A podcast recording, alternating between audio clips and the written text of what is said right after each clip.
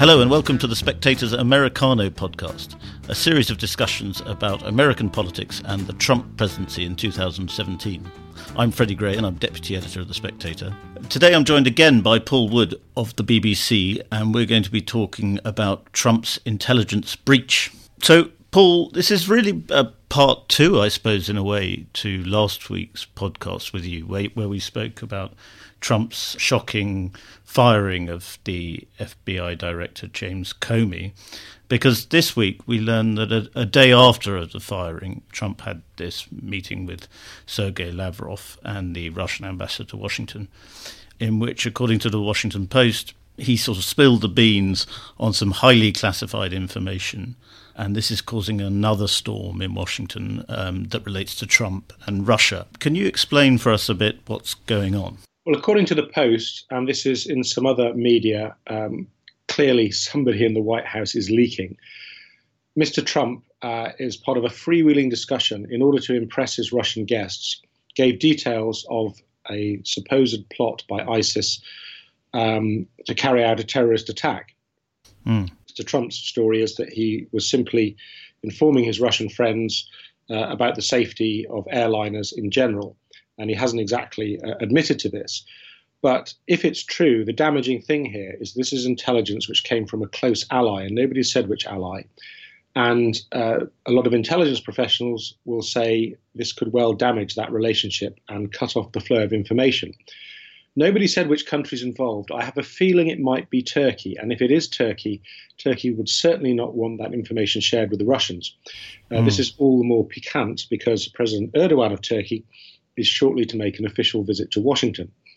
There are a lot of similarities with the Comey firing in that the White House immediately and categorically denied that Mr. Trump had done this, in the same way that they categorically denied that James Comey, the FBI director, had been fired because of Russia. As soon as that denial was made about Comey, Trump went on Twitter uh, and gave an interview to American network television in which he said, of course, it was about Russia something I think which may lead to trouble down the line uh, when uh, various congressional committees uh, come to uh, examine the question of whether there was any uh, obstruction of justice, which would be an impeachable offence. Hmm. and here again, with this Uh, alleged intelligence breach, White House comes out and says unequivocally it's false. And then today, Mr. Trump is tweeting uh, that he has every right to talk about these issues. He's not saying he leaked classified information. Wouldn't be a leak if the president did it. He's just saying, you know, I have the right to talk about these things, which is something somewhat less than the emphatic denial that his officials have been giving. Yes. Uh, it's another crazy day in the White House. strictly speaking, Trump is right, though, isn't he? The president does have the, the right to breach. I mean, it's it sounds a bit Nixonian again. This, if the president does it, it's it's not illegal, but he's right, isn't he? He is right that if a president says something that's classified and he says it publicly, he's just declassified it by that yeah. act of tweeting it or telling it to the Russians or whatever. Uh, the damaging thing here is the idea that, once again, President Trump doesn't know what he's doing, shoots his mouth off without quite knowing the complexities of the issues that he's involved in. Uh, I was talking to a diplomat uh, who was at a, an Oval Office meeting with Mr. Trump, in which uh, a visiting head of state raised an issue uh, with the president. And uh, President Trump said, Yes, that's fine, of course, we'll do that. And then the, the figure of Steve Bannon was seen hovering behind the president's chair, leaned over and said, You know, Mr. President, it might be a little bit more complicated than that.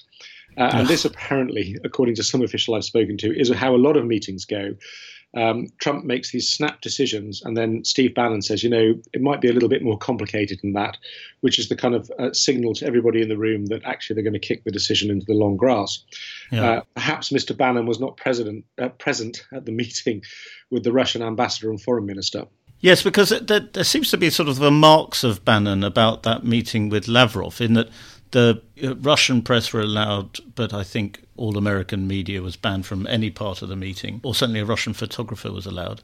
And also, I think perhaps it was accidental, or perhaps it was a sort of Bannonite piece of trolling, that the White House press corps was sent up to find Trump with Henry Kissinger, not Lavrov, as they expected. Well, I was cutting a TV package that day, and it, it was a series of uh, unexpected gifts. First of all, as you're trying to draw the Watergate Nixon parallels, you have Trump sitting there with Henry Kissinger, Secretary of State, during Nixon's time.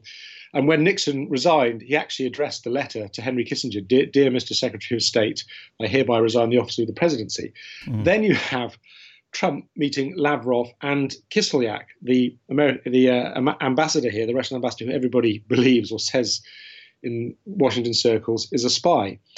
Um, and then you have the White House's explanation for this uh, ridiculous photo opportunity, which is the Russians fooled us. We didn't know that guy with a camera was a press photographer. We just thought he was just part of the Russian delegation.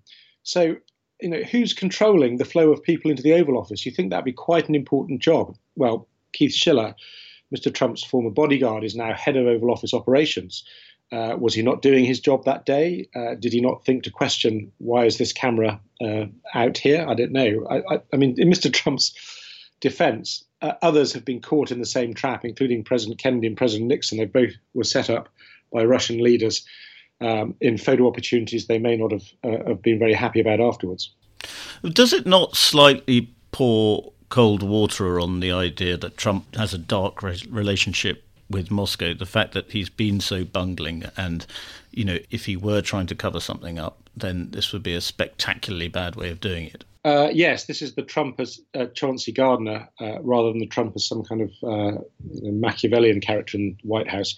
Mm. I think you have to look back at the original Christopher Steele dossier, which is still online and is still quite a good guide to what's going on. And in it, he says the Russians have buyer's remorse about Trump. This was written, I think, in October when uh, everybody still thought that Trump was going to lose. So, one construction on what the Russians are doing, and remember that all the main US intelligence agencies have said with one voice that Russia did subvert the election, did commit illegal acts of hacking, and did it to get Donald Trump elected. But one theory about what they were trying to do was simply uh, undermine a Hillary Clinton election victory. Nobody thought that Trump would win. And all this Russian alleged chicanery might have been about casting a doubt over the result of a Clinton victory. Uh, mm. Hang on a minute. Trump surprises everybody, I'm sure, including the Russians and himself, by winning this election. And suddenly they have this rather unpredictable character in the White House, a man they were supporting, if you believe all the intelligence assessments, simply to cause trouble. Bam, he's in the White House, and they've got more trouble than they can handle. And so, why would Trump have have spilled this information just because he's impulsive and doesn't really think things through, or might he have been trying to sort of show Lavrov that he was still willing to help them? I mean, this is always the question with President Trump about his motivations and his state of mind. There's one people who think that he's uh, some kind of paradigm busting genius and, and, that he's got this strategic vision and has had it all along. Mm. And others think that he is just an impulsive child who says the first thing that comes into his head has got a short attention span. Those are all the leaks from Obama era officials who dealt with him in the transition. You know, he wouldn't read documents longer than a page and they had to have pictures on them. Mm. Uh, so we simply don't know what happened, but there was one quite well sourced piece in Politico, the uh, sort of insiders uh, magazine and website here, uh, which spoke, according to a source, about Mr. Trump just getting carried away, about getting into a freewheeling discourse and wanting to impress his Russian visitors with some inside information.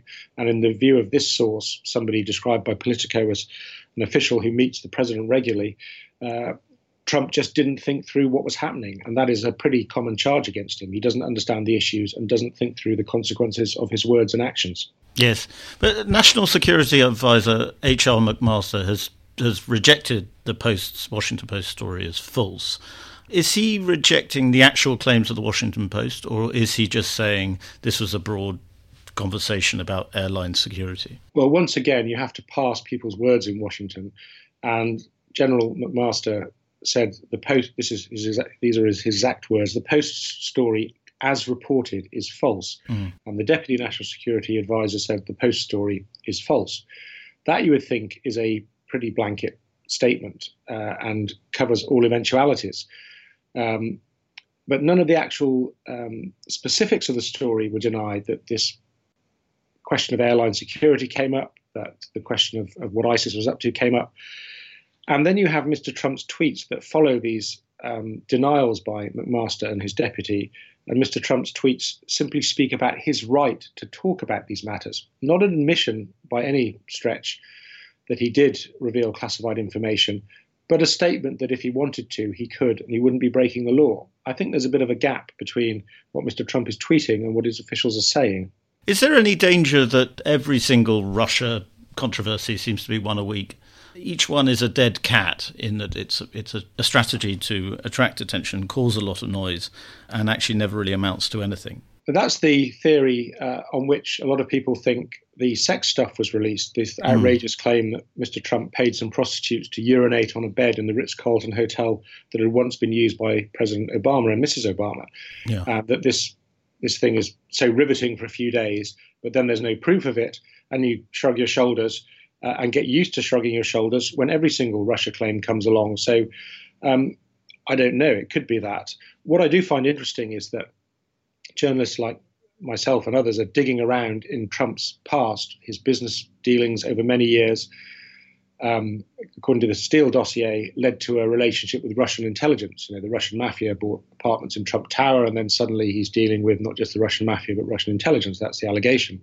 Mm. And then there's the allegation that the Trump campaign coordinated or conspired um, in a treasonous way with Russian intelligence to hack Democratic politicians and leak that information out in a sophisticated propaganda campaign. But all the while, we're looking into the past. Every single day, there's some new outrage or scandal or something that absolutely rivets Washington and people who are talking about impeachment. And believe me, that's the conversation you have with everybody in Washington these days. Say, you know, it might be obstruction of justice for firing Jim Comey, or it might be the 25th Amendment, uh, under which presidents are removed uh, because they're unfit for office because mm. you know he he does random crazy things like reveal intelligence information to the Russians. You know, every day there's there's new grist to the mill, and I think one of the most dangerous and damaging things, if you want to talk about Nixonian parallels, was President Trump casually tweeting, casually revealing that he had taped the FBI director secretly. Now, mm. even Republicans in Congress are asking for those tapes. I mean, you couldn't find a better parallel to Watergate if you tried.